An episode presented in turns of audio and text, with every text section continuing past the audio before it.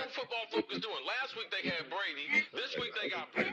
We're doing it. We're literally doing it differently from everybody else. As a matter of fact, moving forward from this point on, I will not make reference to PFF. Do you not understand that they are that way because you're Joe Flacco? You just like to discredit things that people deserve credit for.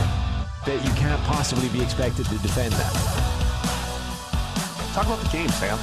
So Who cares about what people think about us? Yeah, I like football, I like football season, all the things that go with it.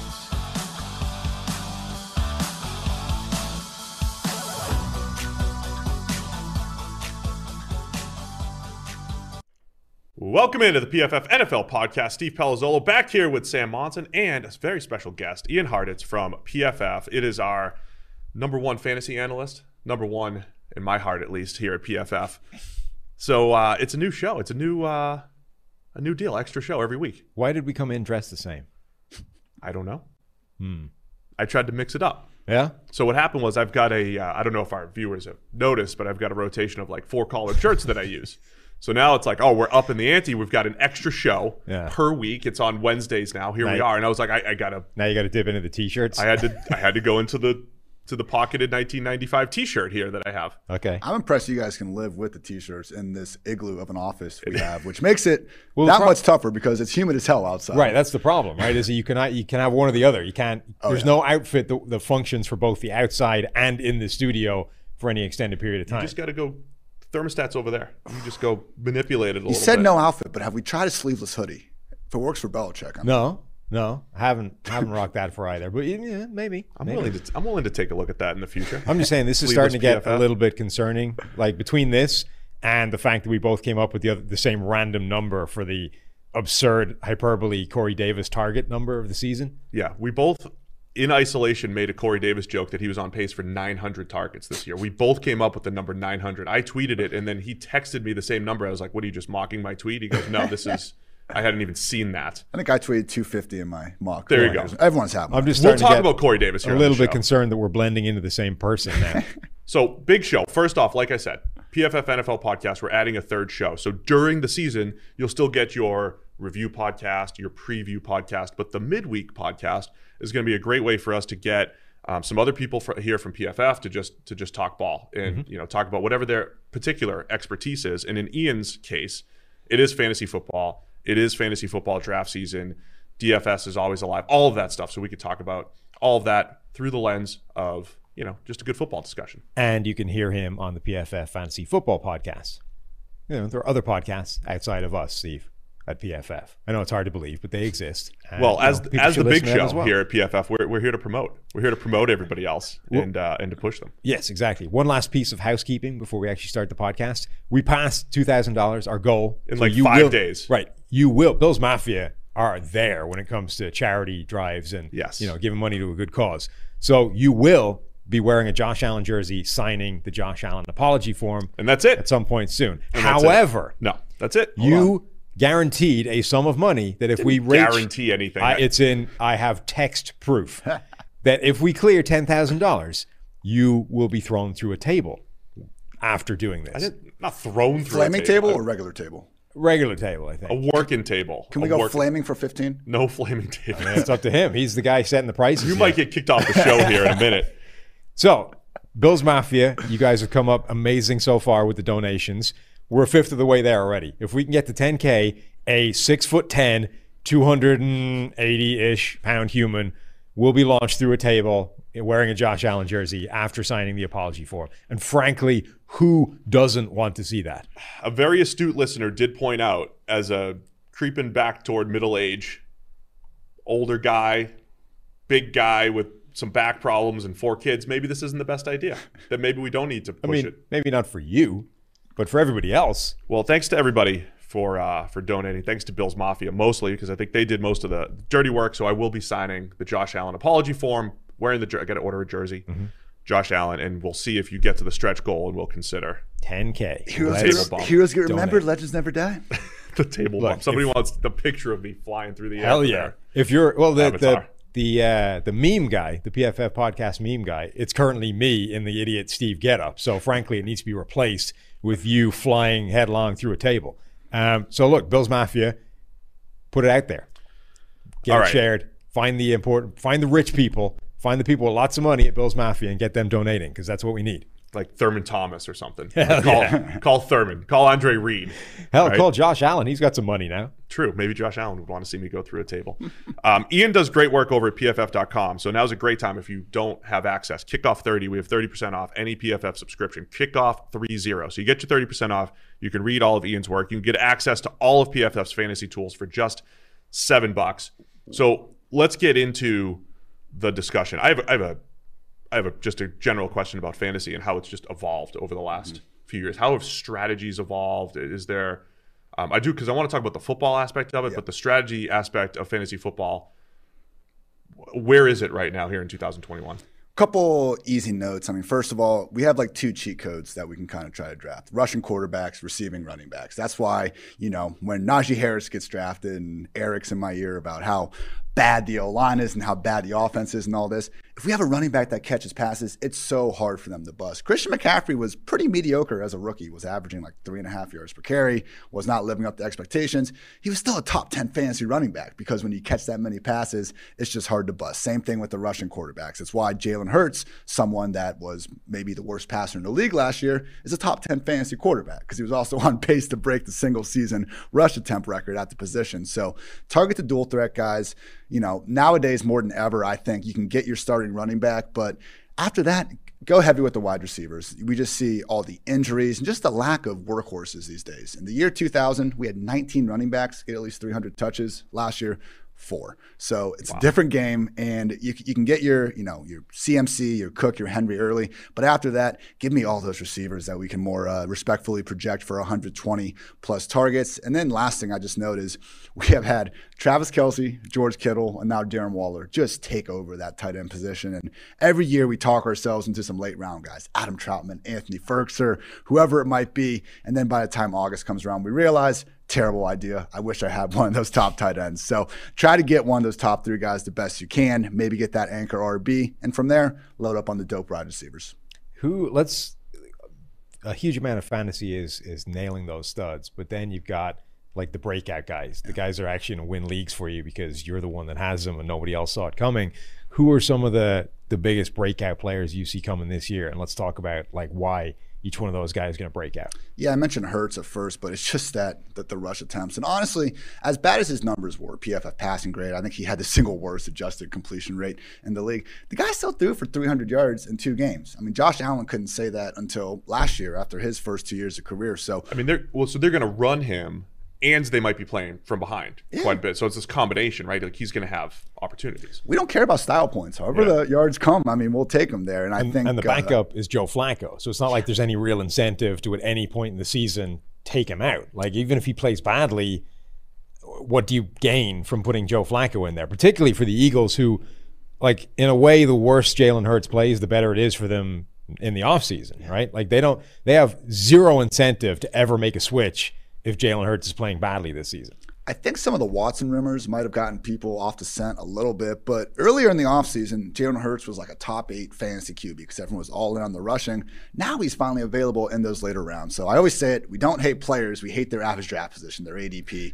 I think Jalen Hurts is a good example. With wide receiver, too, I think Diontae Johnson is someone who isn't going cheap, but people just look at the drops. And as we see, you know, I know you're one of the bigger Jerry Jeudy stands out there. Usually raw drop totals just tend to tell you someone that gets open more than someone that's actually bad at football. So yeah, I, I wish Diontae didn't drop as many balls, but also like we're penalizing him for this. Where if we look at the last two years, we see DK Metcalf, Tyreek Hill, Michael Gallup, all these other guys that are not getting you know discounted because of the drop issues. I know Pittsburgh's gonna be running a slightly different offense, but with that said, we're still looking at their undisputed number one that I think can push for 150 targets. He's not being ranked that way.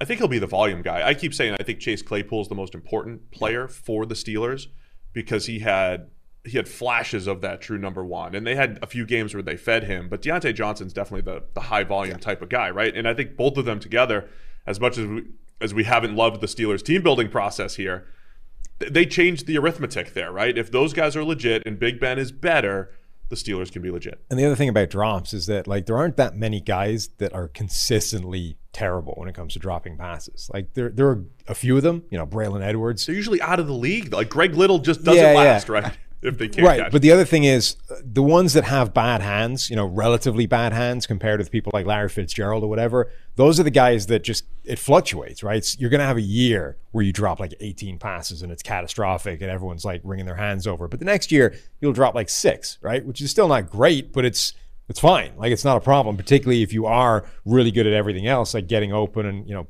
racking up the yardage. So like one of those years where a guy like Diontae Johnson has a catastrophic number of drops, or Jerry Jeudy, or whoever it is, I, I think it's just sort of that's something to be aware of as the guy's floor. It's not like this is where he's going to be every single year. Yeah. Like next year, he's probably going to bounce back, have half the number of drops, and you can add you know two, three hundred yards to his total because of it. That's what I looked at. I was like, okay, let's look at the pass drop leaderboards, and is this a sign of bad things to come? No. I got to 2012, and, and last year we had Diontae, Jeudy, DK Metcalf, guys with double digit drops. Just a few guys in 2012 that had at least 10 drops. Jimmy Graham, Wes Welker, Calvin Johnson, Eric Decker, Brandon Marshall, Dez Bryant, Demaryius Thomas, T.Y. Hilton, Stevie Johnson. like, group. Imagine fading those guys because they dropped too many passes Right. in one year. Couldn't be me. Now, part of, part of it's our fault at PFF because the PFF grade is grading your production and what you did on the field. But the value of the PFF grade is identifying what happened and then identifying the things that you would focus on looking forward. And I think that's the bottom line, right? When you when you evaluate how well a guy played, whether it's Jeudy and all his drops last year, or Diontae Johnson, you have to say he did a did a poor job of catching the ball at a high rate. So therefore, it's going to affect the grade. But that's where like the stable measures and unstable measures come in. And I think the bottom line for receivers, uh, the skill of getting open is far more stable and the thing to focus on. Whereas the skill of catching the ball, just yes or no, did you catch it, does just tend to fluctuate. And there's also an aspect of like, are you, was it that big a problem that your team is going to go away from you because of it? Because that's where you get into the Greg Little issue, right? Now, okay, Greg Little wasn't great at anything else either, but the, the issue there was the team very quickly went, okay, you're, you're so bad at catching the ball. You're no longer this sort of viable number one option for us. We're, it's not worth the time or the effort or the risk we put in to sending the ball your way. But that's not going to be the case, certainly for Jerry Jeudy in Denver, right? There's too much invested in him. He's too good at getting open. They're not going to look at those drops and say, this isn't worth the juice isn't worth the squeeze here. Same thing's true with Pittsburgh at Diontae Johnson. Even if the drops stay at the same level, which they probably won't, he's still going to get a ton of volume. he's still going to get the production. Love it. Absolutely. Who else you got? Anybody else from a breakout player standpoint? A couple Dolphins receivers. Uh, one adage I like to point out is, you know, we want to take guys closer to their floors than their ceilings. You know, last year Clyde Edwards-Helaire busted on everyone because he was drafted as the fourth running back, and you know, even though he finished top 20 when you picked him fourth, obviously, you know, he needed to really have a great season to come through with that. Will Fuller and Jaylen Waddle are going outside the top 40 receivers in fantasy right now. Fuller, before he got suspended last year, was a top 12 guy. Jaylen Waddle, number six overall pick. And for some reason, he's just been completely shafted behind DeVonta and Ja'Marr Chase. So I get it, you know, confusing pecking order with Tua. I don't think it's the highest upside passing game in the league. But we can draft these guys, again, just at their floor. I mean, it wouldn't surprise anyone. If both Fuller and Waddle can turn in top 20 seasons, we can get them at basically half that cost. So Waddle's been the really interesting one to me. There was a report on like August 3rd. Waddle goes up for a catch in practice, comes down hard, and the person say he took an extra minute to get up, resumed practicing, but made the point like, hey, he can't afford an injury right now.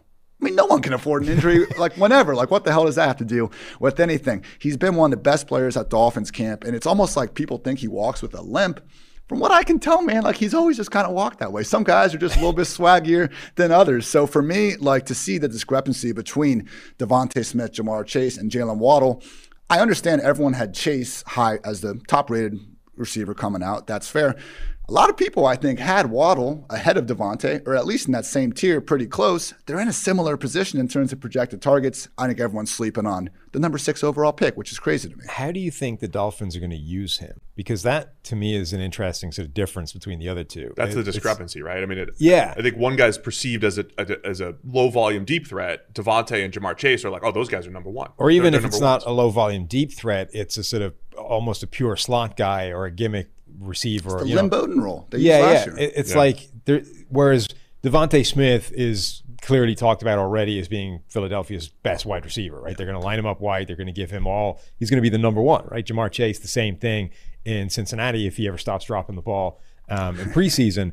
But with Waddle, it's a lot more up in the air. Like, what is his role to be better than these guys? And that was always my question at draft time. Because you're right, there were a ton of people that had Waddle as the better Alabama receiver, which to me was madness because the track record of DeVonta Smith versus Jaylen Waddle, I think, was night and day. And even the people saying, well, when they were both there for the four and a half games or whatever it was this season, Waddle was getting more production.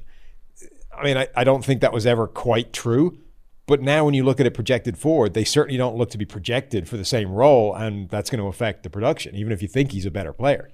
Yeah, and you're not wrong. That's why DeVonta Smith is going 20 wide receiver spots ahead of Waddle. Again, though, it's just the idea for me that you can treat Waddle as a wide receiver four in Fantasyland when we don't know his role, but he's going to be starting in three Yeah. wide receiver sets. Uh, again, buying the guy at the floor as ceiling. Like I think even if he's the number three pass game option there, he could still finish with his value as a wide receiver 48. So certainly, you know, guys, DeVonta Waddle, I get it. It'll all be cleared up. You know, next year in the future, dynasty people don't have these problems.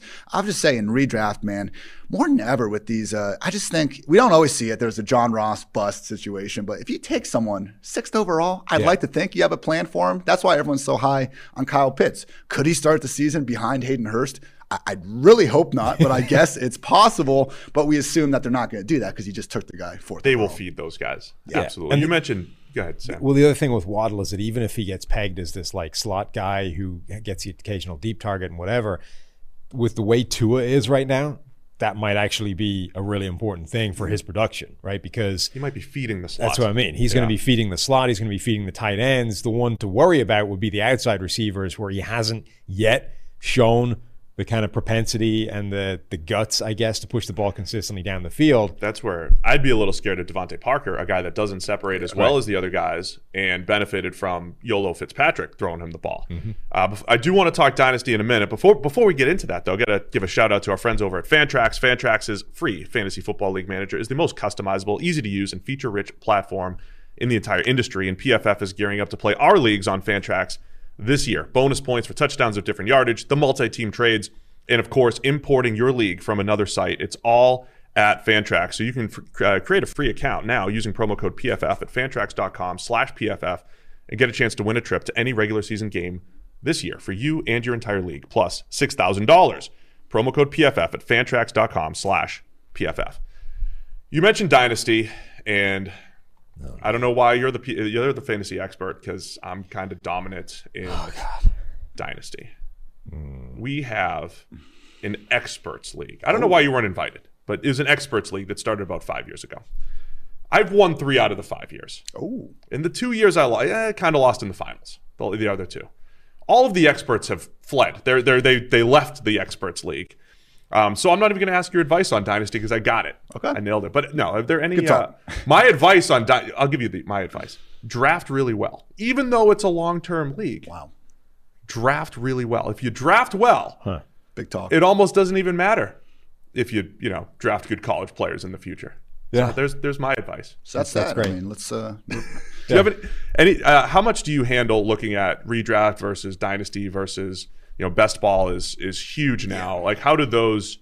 Obviously, dynasty versus redraft is a is a pretty clear um, distinction. What about like uh, best ball strategies versus other fantasy strategies? We, yeah, best ball. I would say, uh, you know, a lot of times when people are doing that, we're entering this like million dollar tournament where you're not just trying to beat ten of your friends, you're trying to beat hundreds of thousands of entries. So that's when you can get really contrarian, and we can talk about these different strategies where we have people posting their lineups where Ronald freaking Jones is the first running back drafted, and they're almost pointing this out like as a sense of pride. And if you looked at that from a redraft standpoint, you'd be like, what the hell You almost is that have to have like a ridiculous team in order to have any shot of winning those. Exactly. It's like And- that that draft that we got conscripted into with Chris, where it's the idea is to draft the worst possible team. The team like with the lowest number of points at the end of the season wins. Yeah. You almost need that for a, a best ball because those are the only that's the only way you're going to win versus a million people is if you hit the absurd combination of like injury luck, randoms coming out of nowhere, you know, the the James Robinsons of the world. Like if you hit the sequence of 12 of those guys that works out and gives you this great team, I have a question. The, the mental part of drafting, okay? Because when we were doing that worst ball draft, which you can hear all about on the Chris Collinsworth podcast this week, I, how much can you play mental games with yourself? Because when I'm drafting players for normal leagues or for worst ball, I'm sitting here picturing the scenario where like the best case happens and then the worst case scenario as well. Like I'm picturing these things.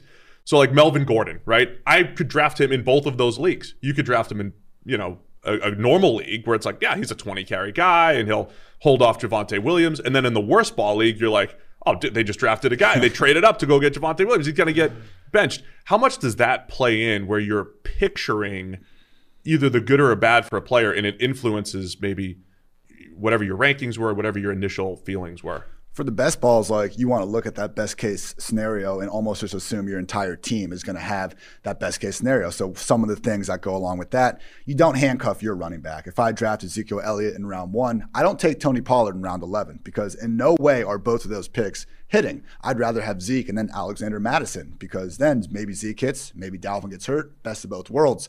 Um, so that's one factor. Not that we're rooting for injuries here.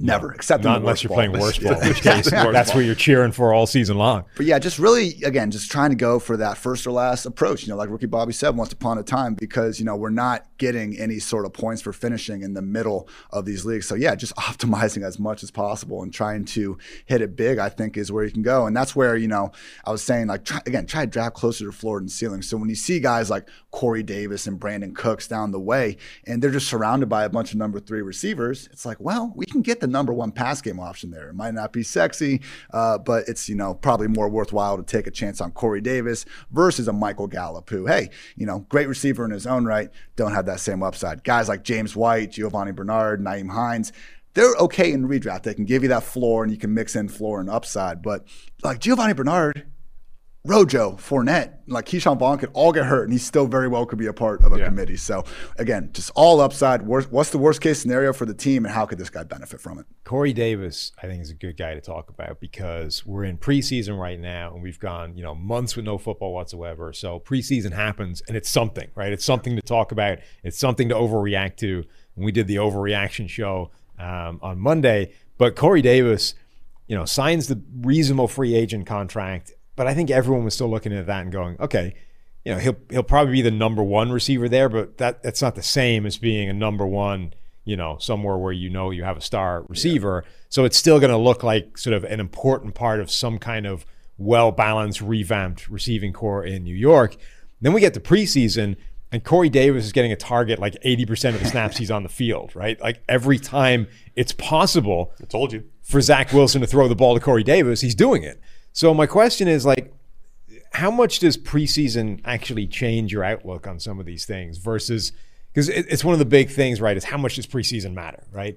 And for obviously wins and losses, not at all. Yeah. Even projecting like performance into the regular season, not that much according to the data. But how much does do things like that change your perception on what a guy is going to be? The actual performance matters almost very little. As much as I love watching Felipe Franks like rip off a 50 yard run in the third quarter, like, no, that doesn't actually matter for fantasy. It's mostly the first team snap rates because those, in my opinion, are far more valuable than whatever PR intern put out their depth chart in the first week of August. So I'm certainly taking the first team snaps ahead of, again, those online depth charts we see. And I think we've had some very real takeaways. The Corey Davis, 10, you know, 13 routes, 10 targets, absolutely absurd. And he's someone that was going, you know, just more cheap than he should be. So people are now more aware of that. The Rondale Moore usage. I think he's played 45 offensive snaps, eight targets, three carries. I was worried they were going to try to pigeonhole him into like an Andy Isabella role. No, they're Yeah. using him like the way he should be used. And so critically, no longer rocking number 85. That is huge. huge. Understood that that was a bad look, got rid of it. Now number four. Oh my god. One of the only wide receivers I've seen that I didn't want to wear a number in the 80s. It's unbelievable. Well, I, For yeah. all the data that we collect, I, I like there it. is no cornerbacks can't overcome a number in the 40s. no, God, and, and no. Rondale Unless- was not going to well, overcome. Wait, wait, uh, Marlon Humphrey. Uh, we, we got one. One. Yeah, One but guy. he's he's almost like a linebacker the way they use him. But it, it, I almost liked the idea. The number in the 80s is good conceptually, but somehow 85 on Rondale was just wrong. It just didn't work. And he understood that. That's self awareness. That's that's push him up the draft board. Yeah. Higher ADP there. But so, like one example of just really knowing what to look at and what not to. Javonte Williams. I mean, that first game he was throwing around Vikings defenders like they weren't even Yeah. there. We know he's a great tackle breaker. I think he set our PFF record for highest, beat out Dave Montgomery for the college record. He was also splitting time at Royce Freeman with the first team in that. Like if Melvin Gordon wasn't even there. We know he's going to be the starter. Now maybe it's a three back committee. Got to pump the brakes a little bit on Javonte. But yeah, so like, you know, I see Chuba Hubbard playing 27 of 28 first team snaps. Now I feel good about putting him in more of a Mike Davis handcuff role. So, you know, don't change every single thing we've thought of uh, from, you know, March to Right. Uh, July every year. But again, just the usage and kind of figuring out uh, what the depth chart pecking order is is by far the most important part of the preseason. It took five years. But Corey Davis, I mean, this is what I envisioned. Well, if he gets a target on 77% of his routes during the regular season, He'll he'll definitely be 900. on course to the Hall of Fame at that point. I envisioned a high volume, you know, Uber plus possession type for Marcus Mariota five years ago. Yeah. And maybe it was just it was for Zach Wilson. And then, and then you were ready to be out, and then he toasts Stephon Gilmore, and you're like, I'm back. And then you're It, well, my, here's the weirdest thing about Corey Davis. There's a few players whose playing style when they got to the NFL just didn't match what I anticipated. Um, Andrew Luck was actually one of these guys. I anticipated Andrew Luck to be a Peyton Manning, Tom Brady, Drew Brees, get rid of the ball quickly and win with his brain type of player. And he was closer to Big Ben, where he just kind of like sat back there, took all these hits, blamed the offensive line, and made spectacular plays. Um, playing style was completely completely different. Corey Davis became this like contested catch, you know, spectacular catch type of guy. When I'm like, oh, I thought he was just going to get open a lot and, and be your your high volume Z receiver. So every now and again, I think I'm just off, obviously, on playing style. But you you see a guy that plays in the NFL, I think differently than they did in college. I uh, I ran the numbers just for giggles when when he started when I was writing the article about Corey Davis. If he matched the number of routes from last year in a low volume Titans passing attack this season with the Jets and maintained the 77% target rate, he would get something like 236 targets of the year.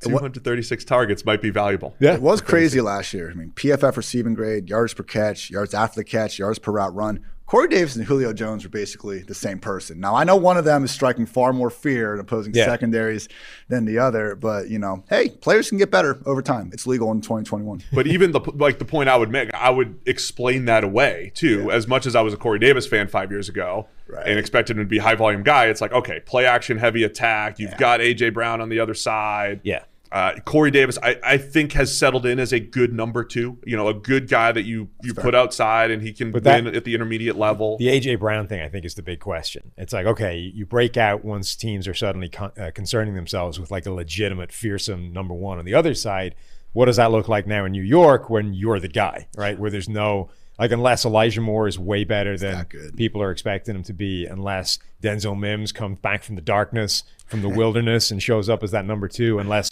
all the attention goes to the middle of the field. Like, Corey Davis is going to have to deal with a lot more attention than he did a year ago. Can we get Mims to New Orleans or somewhere already? Anywhere. Like, come on. God. How about Marquez Callaway? Marquez Callaway, by the way. Yeah. Also on my championship dynasty team, by the way. But how about? I mean, he's he looks like a true number one right now. I'm all in on Callaway. Well, and he's be- he's not seen. beating scrubs. He beat Yeah. freaking Shaq Griffin. I think he got Marlon Humphrey the week before. Like that's another thing. Uh, when we're seeing, uh, you not know, just beating them, but like the way, like the first one, he he, he caught the ball essentially after taking a full speed shoulder check, and the second one, like Shaq Griffin had one of his arms pinned, so he just caught it one handed with his left hand for a touchdown. Like those are insane catches, not just the fact that he was open in the first place. it's not Rhamondre Stevenson running away from a bunch of you know future grocery. Right. 91 yard run for Stevenson, but he's also looked good. Of course, the NFL's back. That's what we're talking about here. DraftKings Sportsbook, an official sports betting partner of the NFL, is giving away for all new players a can't miss offer for week one. Bet just $1 on any NFL game during the first week of the season and receive $200 in free bets instantly, no matter what. Take advantage of this limited time offer now. Head to DraftKings Sportsbook app now. Check out all the great promotions and daily odds boosts. Plus, you can make every game a big game with same game parlays. So right now, download the DraftKings Sportsbook app. Use the promo code PFF to receive $200 in free bets when you place a $1 bet on any Week One game. That's it. Promo code PFF to get your free $200 bets. Uh, $200 in free bets instantly for a limited time only at DraftKings Sportsbook, an official sports betting partner of the NFL. And of course, Ian, you must be 21 or older. New Jersey, Indiana, or Pennsylvania only. New customers only. Restri- Restrictions apply. See DraftKings.com slash sportsbook for details. Gambling problem call 1 800 Gambler or in Indiana 1 800 9 with it. Almost lost it there. little stumble in the middle there. It's, Do you need a terms and conditions guy for uh, your I podcast? thought I was good at that, and then I just now I feel bad. Oh, okay, I haven't so. seen your work. I've seen George's work. I think George set the standard here, Uh-huh. Yeah, yeah, which yeah. is why we still use him here at Western and Southern. well, that's why that's why all the external ones go. It's George's terms and conditions. Yeah, George is really good. I'm just I've been working on my game here. Yeah. Or you can be the person that you know names all the side effects. Yes. like on the Side Yeah. effects info guy. commercial. Do you remember Micro Machines guy? I do. Do you forget it? Okay, see. There were 12 people. Right. And He's two were in one the of Uh-huh. YouTube comments. So there's, there's 10 others who re- knew my, my reference the other day. What else you got, Sam? Um, I like your offensive line question. You know, on this podcast, we I think probably not o- not place overemphasis on it, but place a lot more emphasis on offensive lines than you know other places. Uh, but how much does that factor into what you're looking at in terms of fantasy stuff? Like, how much are you looking at how how prohibitively terrible an offensive line is when you're focusing on wide receiver production, running back production, even quarterback production? Quarterbacks, I'd say it matters the most. If you're on your back, can't throw the ball. We've all seen the Joe Burrow, uh, you know, meme with that going on. Running It's back, been updated. Have you seen the, the new yes, one? now What's it's going the off? Chase. the It's going updated one Chase is, is the ball going to Ja'Marr Chase and then hitting the ground, and then the Penei Sewell blocking and him getting killed anyway.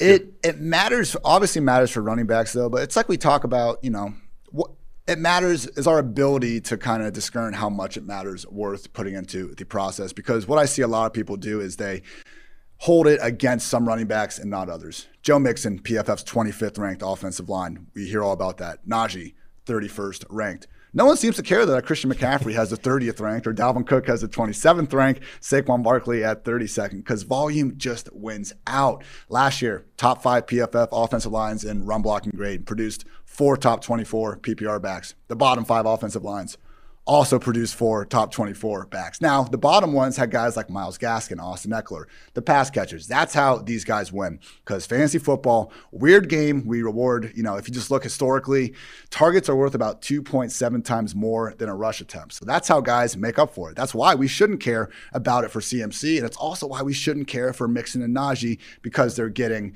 the uh, targets as well. So someone like Chubb, someone like, uh, you know, Jonathan Taylor, where they're not going to have the same sort of receiving role, I'm fine baking it more into that process. Even then, though, it's more of a tiebreaker for me. I mean, Ezekiel Elliott had an amazing offensive line going into last year. By week two, all of a sudden, it was a bottom unit in the league. So if we could like accurately and confidently Right. predict how good every O line was going to be before the year, of course we go into it. But I think the volume wins out, and then our just ability to always predict it right, I think, is also too faulty to put too much uh, stock behind it. Yeah, because if I was going to use it, the Jonathan Taylor, Yeah. Nick Chubb example are the ones. I mean, the Browns have our top graded offensive line, our top ranked. Jonathan Taylor's number two. It's also important to differentiate between run blocking and pass blocking, right? Like the Titans had a mid-level offensive line last year, but they were really high in our run blocking grades, really low from a pass blocking standpoint. But yeah, Chubb and Taylor are the two guys that just come to mind as benefiting from the system plus the line being a volume guy. But your point about targets being valued that much more is Yeah, they, is they an interesting it one. would almost be like they would be guys to shy away from if you knew they were running behind a bad offensive line. So if one of Taylor or Chubb was coming into the season, instead of their offensive line being in the top five, they were one of the worst lines in the NFL. Like those would be the guys to scare away from because they're not going to make it up in the pass game. They're not factors there, and if the line is that bad, like it's not going to get better during the course of the year, but it could get worse. That's why I like half point per reception more. To me, That's that, what I was gonna ask, That yeah. makes more sense because full Yeah. point, like Nick Chubb, everyone would name this dude as a top five real life running back. He's never finished better than eighth in fantasy, and that's you know not cool with me. But it's again, it's the game we play. I mentioned the running quarterbacks. Aaron Rodgers, either the best or second best quarterback in the league last year. Fantasy tells us he was the fourth best. So How much Volume. like how tough is it to square that in your brain? The idea that you know certainly some games in fantasy are so sort of far divorced from like you know quote unquote real football. So you're you're looking for different things, right? You're not looking for the best players. You're looking for the guys that are going to game the system the best, the guys that just get rewarded most efficiently in the game. Because that's always been like a thing that I've kind of battled with in terms of just personally with fantasy. It's like I don't I don't know that I want to be chasing those guys versus just who the best players are. Yeah, it comes down to volume. It's chase volume over talent, particularly at running backs. For wide receivers, tight ends, that's where, you know, all those targets. It's a little more volatile anyway, with just, you know, you can't just hand it to the guy. So in those cases, I'm more okay trying to chase the great player, the great talent. But with these running backs, like, you know, Kareem Hunt is a, probably a top 10 running back in the league. But if you draft him as a top 10 back in fantasy, you're going to miss out because he's just not used that way. Right. I think it's funny that a lot of the fantasy community is, uh, you know, aware of the concept of running backs are overrated and various things like that. But then, of course, you have to spend most of your time evaluating running backs, right? So there is clearly a distinction between NFL team building and Oh, yeah. fantasy team building. Yeah, there's something funny about like the more that the sort of analytics world and general awareness has p- pointed towards running backs matter less and less and less and less. Fantasy is almost in the opposite direction. it's like running backs have never been more important, particularly as the fewer of them are sort of true every down bell cow kind of running backs. Like those guys are the most critical thing in the league. It's, it's just funny that the way they're heading in complete opposite directions. we- we're doing the draft show here, and you know Steve and Chris and Mike and all these guys are on the main stage. And Steelers draft Najee Harris, and just groans from everyone. what are they doing? They go, ah, let's kick it over to Ian. I'm just ecstatic. Like, let's go. We got another three down workhorse here. Great day to be great. Yeah, it's like uh, a funeral going on the main set and over there and. uh, fantasy Popping land. the champagne. Right. Ian's got the party poppers going. But that's a big part of it, right? Najee's going to a place where from the top down, they're like, we got to run the ball better.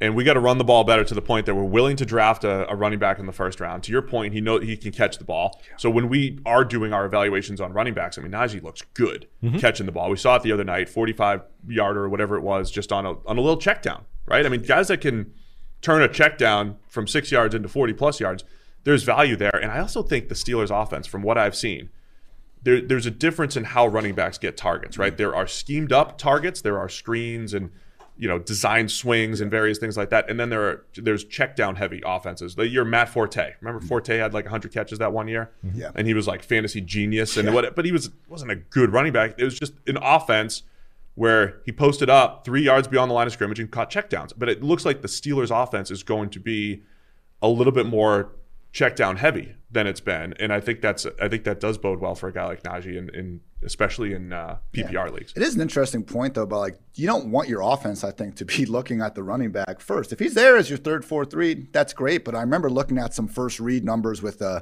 Teddy Bridgewater with and without McCaffrey, Yeah. and we kind of saw the efficiency go up. And I think Right. Justin Herbert was struggling with that when Ekeler came back as well. So yeah, fantasy will take those checkdowns all Right. day long. Certainly not best for uh, your real life offenses though. that's one of the big sort of conundrums in dealing with a player like Christian McCaffrey, right? He's unquestionably one of the most talented football players at any position in the NFL, but how do you maximize that? Because if you do start doing what you're talking about, which is start figuring out a way where he becomes the designed target in this on this play, it's just automatically less efficient, a less efficient way of moving the ball in offense. So when you start to do that, when you start to lean into that and sort of try and justify or maximize what you what you get out of this guy who's an incredible player, it hurts. Like it actually makes the offense worse overall.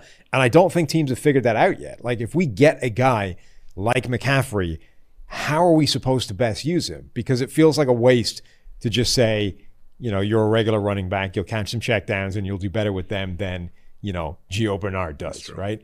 But it, it's also clearly not the way to do it to say, well, let's start running the offense through this guy as a focal point because all the data says that actually makes the offense less efficient. So I think teams are still struggling with like what the hell that looks like. How are we supposed to make use of a guy like him? How much do you look at coordinators and play calling history and strategy, whether it's, oh, they target tight ends a ton? I mean, so how much is that driven by personnel? Like, so Cam Newton targeted tight ends less than any quarterback in the league last year, right? So you would never look at the Patriots and say, well, they just don't value tight ends. Of course, I mean, they just broke the bank for two of them. Right. They had the worst tight end situation in the league last year, and that's saying a lot because there's a lot of bad tight end situations around there. So how much do you look at play callers and trends and history when it comes to how they distribute touches? piece of the puzzle, like anything, I'd be careful about putting too much weight on it. Mistake I made last year was with uh, Darren Waller. I had him like tight end four. It wasn't like I was fading the guy completely, but they had brought him Witten, which made no sense to me. They had Moreau, who was very solid in his rookie year. And I was just looking at some of Gruden's Raider teams, and we had, you know, Antonio Bryant, um, uh, Clayton with those Buccaneers. Like he was feeding Joe Jurevicius for one year. Just some Yeah, yeah. throwback names. These guys are getting fed targets. They draft Ruggs. They draft Edwards. And I was like, okay, I think Gruden wants to run this passing game through the wide receiver like he always did. I didn't think, which I should have, hey, maybe Gruden's just never had a tight end as good as Darren Waller. And I think that's what we see a lot of these times. So just looking at the base offense, we can find some value, though, when people, I think, don't look at the bigger picture, like Kyle Shanahan and um, Andy Reid. These guys have had amazing RB1s in fantasy for the better part of the past two decades, particularly for Reid. In the last two, three years, though, it's been more of a committee system, and that has allowed guys like Raheem Mostert and Trey Sermon to now be priced outside the top 30 running backs when in past years, I mean, like Matt Breida was a top 24 back in preseason last year. Like people have just always been trying to catch up to the Devonta Freeman, the Alfred Morris, those in, in Reid's case, you know, the Shady McCoy, the Brian Westbrook, all these past guys. But when they get burned for a few years, they kind of forget that's the ceiling. So now that we can get Clyde Edwards-Helaire, Raheem Mostert, Trey Sermon, closer to the floor that we've seen historically from these running backs as opposed to the ceiling, that's when I'm buying in using that information. Is that a product with Shanahan in particular of just like trying to figure out which guy is going to be that? Because the problem with the Shanahan offense the last few years is that anybody you plug into it is successful. And with injuries and all those kinds of things, it, it's been identifying which guy is going to get the the boost and take off because of the offense. Injuries have been the major part, but even with that, like Matt Breida in 2018 was their high scoring back. He finished as the RB 26. Next year, Mostert RB 26. Jeff Wilson last year RB 31, and that's exactly where all the running backs are being drafted right now. So maybe that continues. Wouldn't be great, but we're not getting killed on the value. Or maybe Mostert and Sermon get featured and we start seeing Devonta Freeman, Tevin Coleman 2.0. So just, you know, got consider the wide range of outcomes. I get why their value is lower. It shouldn't be in the top 20, but I'll take advantage of it when it is as low as it is. how do you handle quarterbacks for receivers? Um, again, I think the the general football trend is to say, well, this quarterback's bad, or say Allen Robinson has had he's had a terrible quarterback situation. But there's a difference between a guy like even the worst quarterbacks aren't missing half their throws. Yeah. So you have like how do you take just quarterback aggressiveness? So like a Ryan Fitzpatrick in Washington. He's not the best quarterback in the league. He's a middle tier type of quarterback, but he's an aggressive downfield thrower. How do you, or versus Teddy Bridgewater in Denver, who if he starts, is he going to maximize a Courtland Sutton, a Jerry Jeudy? So how do you factor in quarterback, and what are you looking for from a fantasy standpoint as far as the quarterback situation for receivers? As good as possible, man. That's why we're still uh, sipping the Mecole Hardman Kool Aid, despite every you know practice route telling us otherwise. Because we can get Mahomes' potential wide receiver too, might be worth it. I would just say, uh, you know, in best ball, we always want to stack these guys. Again, just best possible scenario. Stack your quarterback with multiple receivers. Historically, we've seen those lineups rise to the top. Fitzpatrick specifically, my goodness, the amount of number two contracts that dude has gotten, Stevie, Marshall, uh, Devontae, it's incredible. And through it all, I had stats like he's had 10, seven or 10 years where he's had at least 10 starts, and the least amount of targets his wide receiver one has had is like 128. So Terry McLaurin, I think, is absolutely going to get fed. You mentioned, one of you guys mentioned earlier, like Parker, when he had yellow ball God Right. fits, could make that happen. So it's, you know, it's a situation where I don't think there's a one, one all be all answer to it. But yeah, it's just trying to figure out how the pieces fit uh, to the best of our ability. And also just not falling, uh, you know, prey to some of these easy storylines. Sam, I know you've been a vocal supporter alongside me that no, the Browns are not better off without Right. uh, Odell freaking Beckham. So realizing that, hey, even though they haven't meshed, we've still seen Baker operate at an incredibly high level twice in his career. And if we can get the best version of both those players, look the hell out. Yeah, let's talk about the Browns for a second for that reason. Like Odell Beckham hasn't worked yet within this offense. The the first year they just weren't on the same page. They they were constantly like Odell would one run one route and Baker would try and hit another and they for the entire season they just couldn't seem to get that straightened out. And then last year, you know, Odell was was certainly better than the first year. They seemed to be on the same page more, but it just wasn't working as well as we we think it should. Um, then Odell goes down, and that's more or less the same time when that offense started to get everything together and didn't have to face you know the Ravens and the Steelers for a while. Yeah. Um, and we're able to kind of go on this run. Now we're going into this year when everything looks like it's in place, right? They've they've brought everybody back. The offensive line's still one of the best in the NFL. The system has had time to bed in. They understand what they're doing now. Even if they face the Ravens and the Steelers, I mean, we saw what they did to the Steelers in, in the playoffs. they seem better positioned now to be able to have this thing function against everybody. Um, and they're getting Odell Beckham back, who, you know, he's for all the injuries he's worked through, they don't feel like they should have had like a permanently debilitating effect on him. So are we expecting the Browns overall, Baker Mayfield and Odell, like all of these guys to just go through the roof? Yeah, I think I am. I mean, I'm well ahead consensus on both Baker and OBJ. I don't think enough credit is given to maybe credit's not the right word, but this is a guy going on his third offensive system last year. No preseason. COVID's out the window. Like, yeah, it's not surprising that he started a little bit slow. And you mentioned the Ravens and Steelers games. Look at the other games 35 points, 34, 49, 32. It's not like Beckham was the one single handedly holding back this offense. So, the one cool uh, stat I found in the situation, I just looked at what quarterbacks do without their wide receiver ones. Uh, spoiler Matt Ryan without Julio, not looking good. But what I found was Patrick Mahomes without Tyreek Hill, and it's actually been a decent like eight game sample size. Patrick Mahomes averages 0.6 more yards per attempt with Tyreek Hill sidelined. Now, would anyone ever try to make the argument the Chiefs are better off with Tyreek Hill? No. So don't do it with Odell freaking Beckham on the Browns as well. But yeah, for me, I'm taking Beckham ahead of those Bengals receivers as the wide receiver. He's t- wide receiver 20 in my ranks. He was wide receiver 19 before he got hurt. This is a guy that was top five his entire Giants tenure. And I'm not saying he'll get back to that, but people are so scared off these last Right. two years. He's going outside the top 30. Like at the minimum, pretty much everybody should expect him to be better than last year Yeah. when he when he was there, right? Like even if you again, even if you don't think he's going to get anywhere near that Giants thing, he's not going to be worse than it was last season because everything else around him is better. he was being priced like he was going to get back the Giants his first and Right. second year, and now he's not. And it's the same thing with Baker, man. Like he last year, they had that weird weather stretch. The Raiders, the Texans, the Eagles games, just no snap Thank volume. you. So I'm a, I'm a big weather guy. Yeah. Ian. I am a big weather and dome guy. I, I think it. I think it just goes. I think it just gets ignored far too often. And I, so now that I'm a Josh Allen apologist officially, Yeah, we're not. Yeah, let well, me let me be- just make the statement. Josh Allen, from a statistical and evaluation standpoint, playing in Buffalo is working from behind. I mean, because you're talking in a 16 and now 17 game schedule. If you do have three or four weather games, that's a it's a quarter of your schedule. It's Yeah. a little bit less now. Um, but if it's a quarter of your schedule where you're dealing with wind is just as bad as rain and snow, right? If you're dealing with that, of course it's going to have an impact on things. So Josh Allen might be working at a deficit compared to other quarterbacks. And I truly believe, you know, if you're in December and you don't have to deal with that, and you're in a dome, and you, you it, it's Well, it's a that was- significant difference. That that's why the like Baker Mayfield season last year, the the amount of of games you could actually take anything from was so small. That's why I think genuinely it's part of the reason that the Browns are kind of dragging their heels on this contract extension because when you look at what like I was saying going into the season that look, week one is the worst possible start for them because all the things, COVID, no preseason, new system, new, you know, everything. And you're facing the Ravens who blitz more than anybody else, who are creative with it, understand like what you're trying to do when they blitz and put a guy in the way. So Baker has like an absolute disaster and everything is a train wreck, right? Then you can't take anything from the Bengals games because they were the Bengals, right? So it's like, oh, we got back on track. It's like, well, of course you did. You faced the Bengals. Then you faced the Steelers, who are arguably the best defense in the NFL. Again, can't really take anything from that. You would expect that to, to win.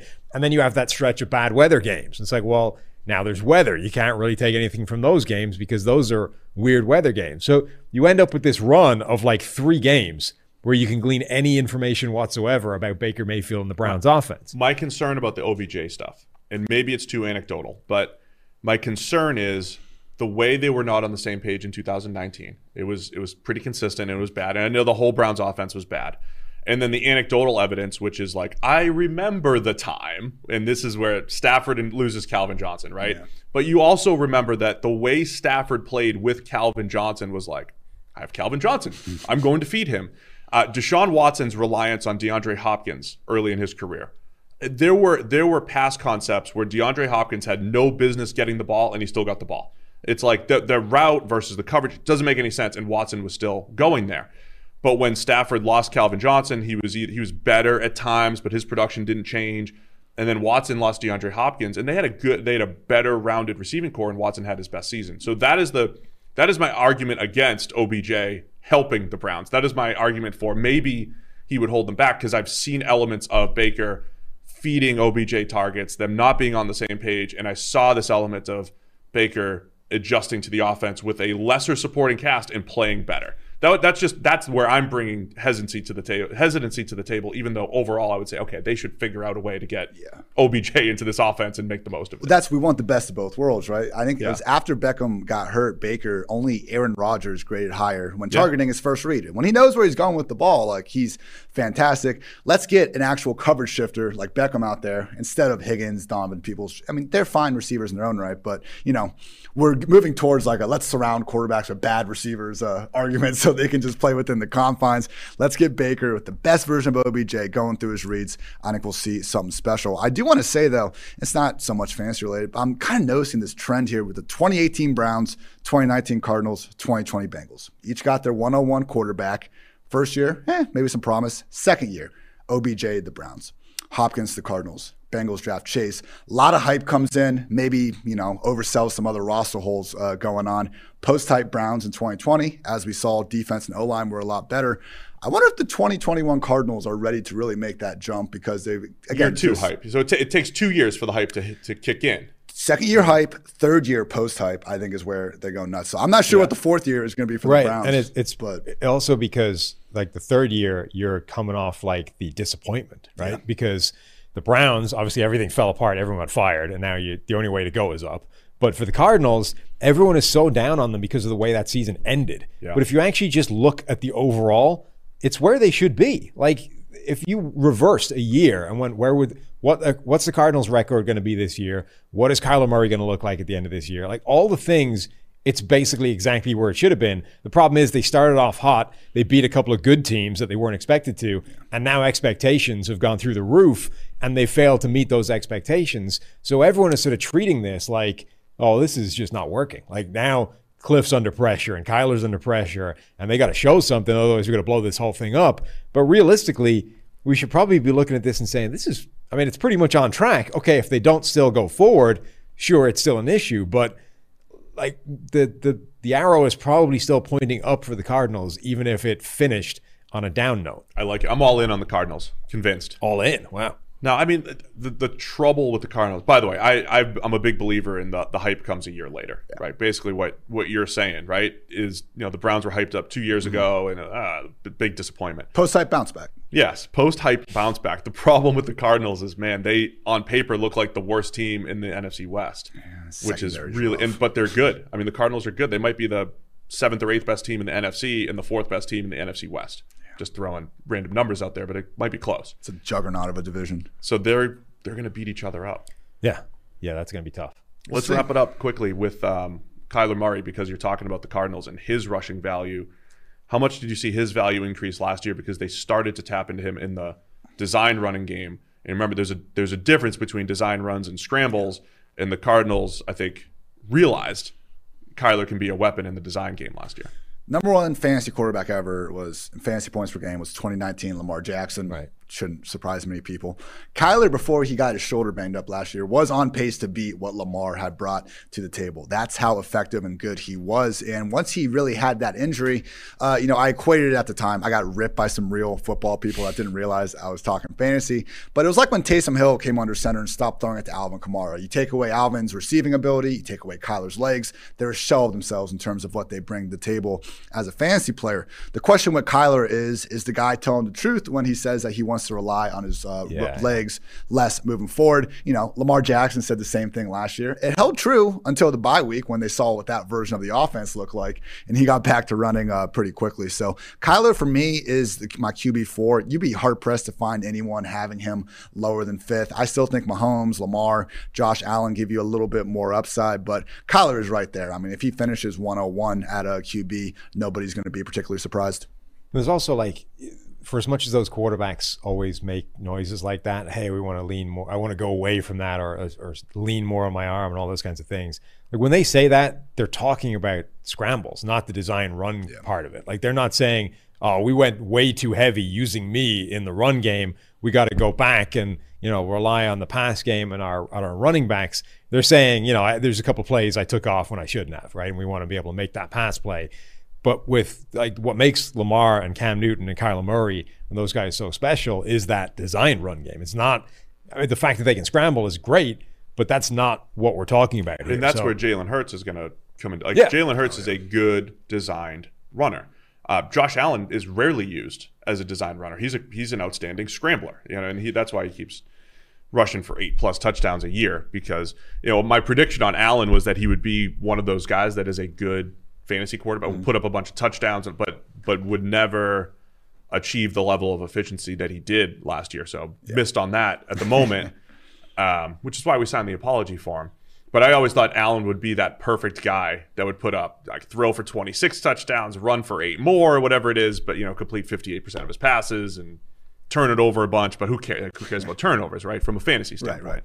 Um, but you know his efficiency was incredible last year, and he didn't lose the rushing ability or the big play ability. That's why the new hot topic and you know in running back Bills land. Now that they have 258 million reasons to maybe protect them a little bit more, will we chill out near the goal line and get Zach Moss some touches? We'll see. yeah, get get Zach Moss the ball.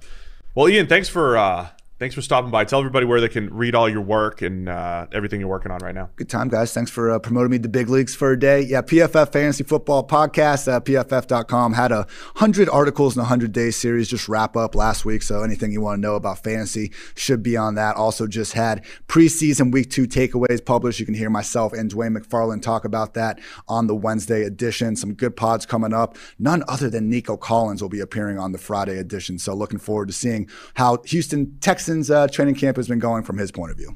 I want to add my Texans theory to uh, tomorrow's show, the Thursday show, okay. because I, I think it's I think it might be happening in the next couple. I think it might be happening. Maybe Nick Caserio is a secret genius. We will see. Um, anyway, so this is our this is our new Wednesday show. Somebody asked in the YouTube comments they want times, right? We've got pretty standard times that we're going to be working with here. 7 a.m. on Mondays, we'll be live. 10:30 on Thursdays, we'll Yep. do that tomorrow, and then Wednesday, as of now, I think we're aiming for two o'clock, all Eastern time. Two. I thought it was one. Or is it one? It's sometime on. We'll we'll get the we'll get the Wednesday one. This is why we're talking it out here live on the show. We'll uh-huh. get you a time for Wednesday. It's still Yeah. a work in progress. But if you're listening to the podcast, you're getting three shows a week. You're not getting three a day like you get with Ian, but you're getting three per week over here now with the PFF NFL podcast. So thanks to everybody for tuning in. Thanks for Ian to Ian, and we'll see you guys tomorrow.